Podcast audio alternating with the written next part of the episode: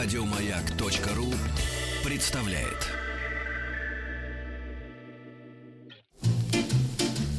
Пора домой. Allô Oui Ici Cannes La France Le festival Monsieur Dolin Ah oui, une minute. Je vous le passe.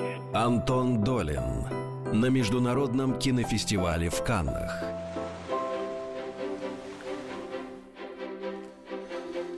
Не хочется говорить... Встречать об- друга. Да, не хочется говорить об этом, но Антон Долин находится на Каннском кинофестивале. Не будем скрывать, мы не очень довольны этим фактом, как и все прогрессивные слушатели нашей Мы легендарной программы. завистливые. Ну, нет, мы справедливы просто. А. Чего это каждый раз он тащится на этот Каннский фестиваль? Двадцатый раз уже. Здравствуй. Антон. Ой, знаешь, только, только, что о тебе говорили, э, и знаешь, хорошо говорили, Антон. Э, Привет, как Вы ты там? иначе не умеете, я знаю. Да, да, да. Привет, ребята. Да. Э, Я очень хорошо. У нас Слава богу. как раз сегодня перевалил за экватор. У нас середина фестиваля. А Вот половину фильмов уже показали. Есть какие-то совершенно событийные вещи. Что касается русских фильмов, то тут э, приятный момент, то что... Ой, слышите аплодисменты? Это Я тебе? сижу в зале, практически, я сижу в зале, и сейчас начинается премьера, она, собственно, через 7 минут у нас закончится эфир, и начнется показ фильма. Он встречает японскую съемочную группу странного фильма под названием «Асако», ничего я в авторе не знаю. Так вот, а, э, приятная деталь то, что э, фильм «Лет» Кирилла Серебренникова у французской прессы, во всяком случае, на первом месте. Вот, а у прессы международной на первом месте, естественным образом, Жан-Люк Гадар со своим безумным фильмом, безумным прекрасным фильмом под названием «Книга образа». Ничего в фильме не понятно, куча цитат из Эйзенштейна и другой классики, в том числе звучит песня Высоцкого. Все это медитация на тему арабского мира, там есть кадры, в том числе исламистов, э, мучающих, убивающих своих жертв. Такое дико экстремальное сумасшедшее кино, больше, конечно, по ведомству современного искусства, чем кинематографа. Э, И также по ведомству современного искусства, безусловно, было явление самого Гадара, который дал пресс-конференцию по фейстайму, то есть по мобильному телефону, э, по видеосвязи, разговаривал с журналистами, отвечал на их вопросы. В том числе и э, мне довелось посмотреть в глаза гению, хоть и на расстоянии. А что, ты, Вот, спра- а что ты э, его спросил? И что он А я ответил? спросил, как, э, говорю, вот про арабский мир вы сделали картину, а про русский мир не хотите? Что вы думаете про Россию? Он сказал, как Нет, не говорил хочу, Достоевский, ничего не думаю. Нет, он, он сказал, душа не требует э, э, э, добра, она требует только милосердия, говорил великий Достоевский, сказал мне Гадар. И я считаю, то же самое можно сказать о России. Россия требует милосердия. Я не знаю, что он имел в виду, Я но тоже не понял. очень красиво. Он сказал, что Россия прекрасная страна, потому что там э, дважды была революция, а может даже и больше, чем дважды. Тоже не знаю, что именно он имел в виду. Может, что больше, чем загадками два. прекрасными. Спасибо, Сда- по-русски. Да. Сдает старик, по-моему. Вот. Нет, ничего подобного. Наоборот, старик, старик вечно прекрасен. А так пока что на первом месте в рейтингах две чудеснейшие картины. Одна картина э, «Холодная война» Павла Павликовского, автора «Иды», замечательного польского режиссера, который всю жизнь прожил в Великобритании, а сейчас начал снимать кино у себя на исторической родине, и сразу фильмы его стали гораздо лучше, чем раньше. Фильм «Холодная война» — это, ну, такой, я бы сказал, э, очень крутой образчик э, драмы, даже мелодраму не назовешь, о любви э, пары, разлученной холодной войной.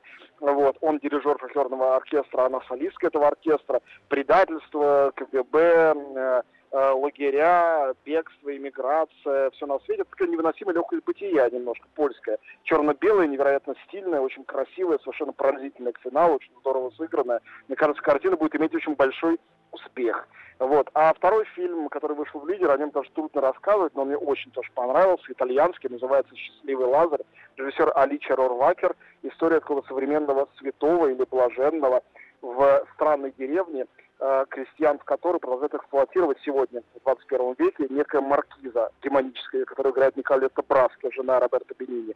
Итальянская картина, абсолютно в духе Расселини, Романа Ольми, немножко Феллини, в духе великих итальянцев, но не стилизация, а вот именно э, тот самый разговор об этом мифологически прекрасном М. колоритных людях. Вот, фильм встречали по получасовой овации, совершенно сумасшедшей. А Вот, и сейчас все говорят о том, что именно этой картине надо дать главный приз, поскольку во главе жюри Кейт Бланшет, большинство жюри стоит из женщин, очень хотят дать женщине-режиссеру, я так чувствую в этом году приз. Вот Алича Рорвакер, 36-летняя всего режиссерка прекрасная, была бы идеальным выбором для такого решения. М. С кем еще-то ты побеседовал, Антон? Есть какие-нибудь встречи неожиданные? Слушайте, у Ну, меня... э, похвастайся. Ну, главное, чем я могу похвастаться, кроме разговоров с Андреем Звягинцевым, Сергеем Возницей и другими русскими людьми, это то, что, ну и про Катар я уже сказал, это Мгм. то, что мне предстоит встреча с Ларсом фон Триером, новый фильм, который мы будем смотреть завтра. Сегодня официальная премьера, завтра пресс-показ. Все трепещут. Уже раздали беспрецедентное для Кан предупреждение, то, что в фильме есть сцены, которые могут показаться невыносимыми некоторым зрителям, слишком жестокими, кровавыми и э, просто чудовищными.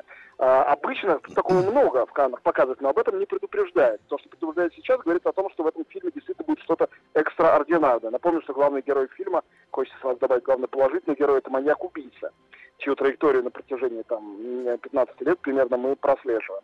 Поэтому вот ждем. Но ты только, ты только не спрашивай его там про нацизм, а то его опять понесет, не дай бог. Не-не, об этом мы теперь молчим с Ларсом. Мы это только наедине, Мы когда народу вокруг не будет. Ага. Да, ну как, мы с А Ларсом ты ему знакомы. рассказал, что у тебя уже Барбос назван Ларс? Э, Нет, кстати, мы не виделись последние с ним пять лет. Он же взял обед молчания, на фестивале не ездил.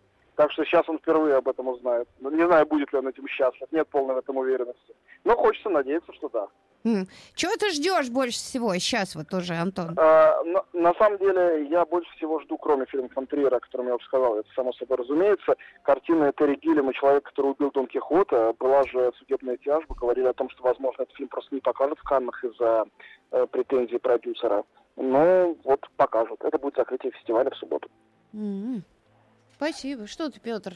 От зависти с ума теперь будешь сходить? раздавлен, да, да, да, да. да. Да, смято Как раздавлен. погода, Антон? Добей нас. Э, Погода се- сегодня ужасная, дождь с утра. Второй день подряд. А я вот хочу сказать, что какой-то какой-то какой-то видный крендель из критиков, по-моему, э, из- из, из Нью-Йорка э, поддержал этот запрет вам, кинокритикам, смотреть картину до премьеры, потому что говорит, вы портите все. Раньше это имело смысл, когда вам нужно было в газету носить это к вечеру, а теперь, когда вы портите настроение создателям фильма, еще вы твитите еще в момент, когда э, просматриваете кино утром, и они потом не хотят выходить на красную дорожку, правильно с вами поступили так. Правильно, вот что скажу. Ну, пусть этот человек горит в аду. Я думаю, там самое место. А он какой-то известный. Я сейчас уточню, как его зовут. Сейчас пойдем узнаем. Спас- более. Да, Спасибо тебе, Антон. А, Смотри внимательно кино. Завтра мы с тобой Обязательно. услышимся. Да. Обязательно. А. Давайте, удачи. Как их запрет поддел, смотри. Смотри в трубку, Да, да, да. кулачок Пусть он горит в аду, да, да. Еще больше подкастов на радиомаяк.ру.